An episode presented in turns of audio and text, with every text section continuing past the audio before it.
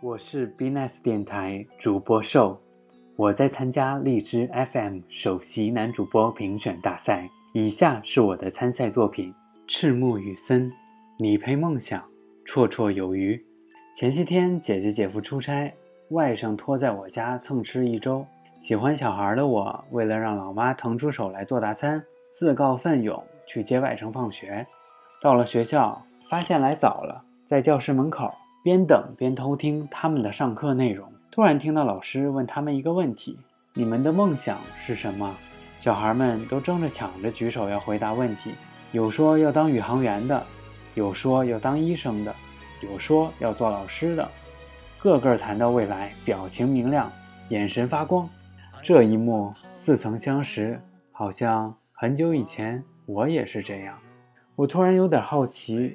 如果现在再问问朋友们这个问题，不知道会收到什么样的回复。于是我将这个问题群发给了一部分同学和朋友。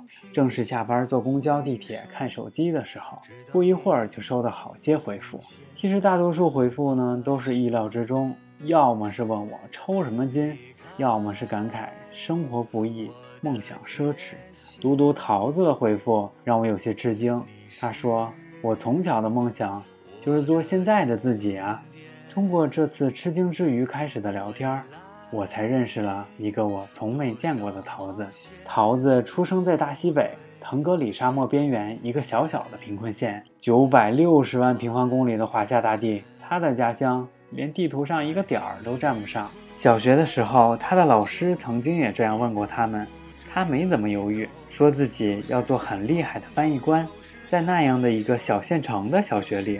没有外教，没有口语训练，没有语言环境，老师讲课全靠背语法，学生答题全靠猜蒙边。翻译官这样的职业听起来比宇航员更离谱。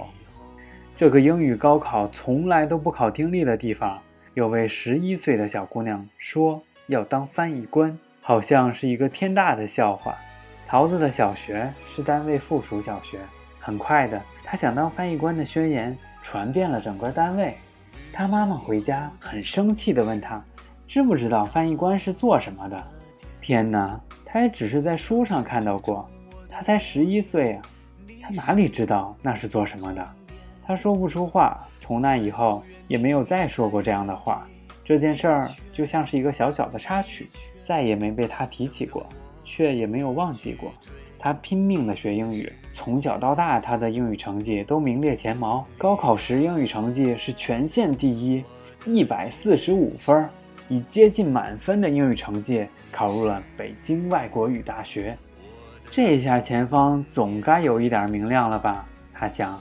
可惜他错了，他的听力太糟糕了，口语也非常差劲。虽然如愿进了最喜欢的英语专业学习。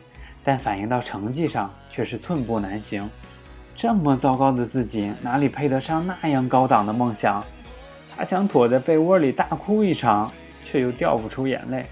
从小到大习惯了逆境里奔跑的人，偶尔想矫情一把都酝酿不出情绪。他只好继续拼命学习，浑浑噩噩地推日子下山。每次考试临近，就整夜整夜睡不着觉。上一年大学，瘦了十斤。总会好起来的，他安慰自己。直到大二，他渐渐熟悉了新的环境，也适应了学习氛围。从有勇气开口讲英语，到熟练掌握英语口语，也不过两年时间。他熬过来了，再一次清晰地感觉自己离目标不再遥远。大三，他非常幸运地得到了一个超棒的国际交流名额。他想去呀，可是费用太高了，一年要十几万呢。家里的条件他也清楚，根本无法负担高昂的费用，他不敢向家里开口。可是机不可失，失不再来呀！钱以后可以赚，机会错过就是错过了。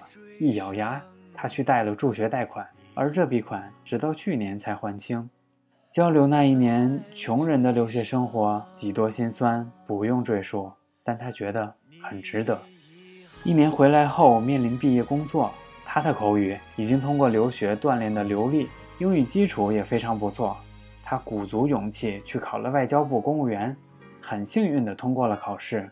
如今在外交部负责外交业务工作。如愿以偿地坐上了翻译官。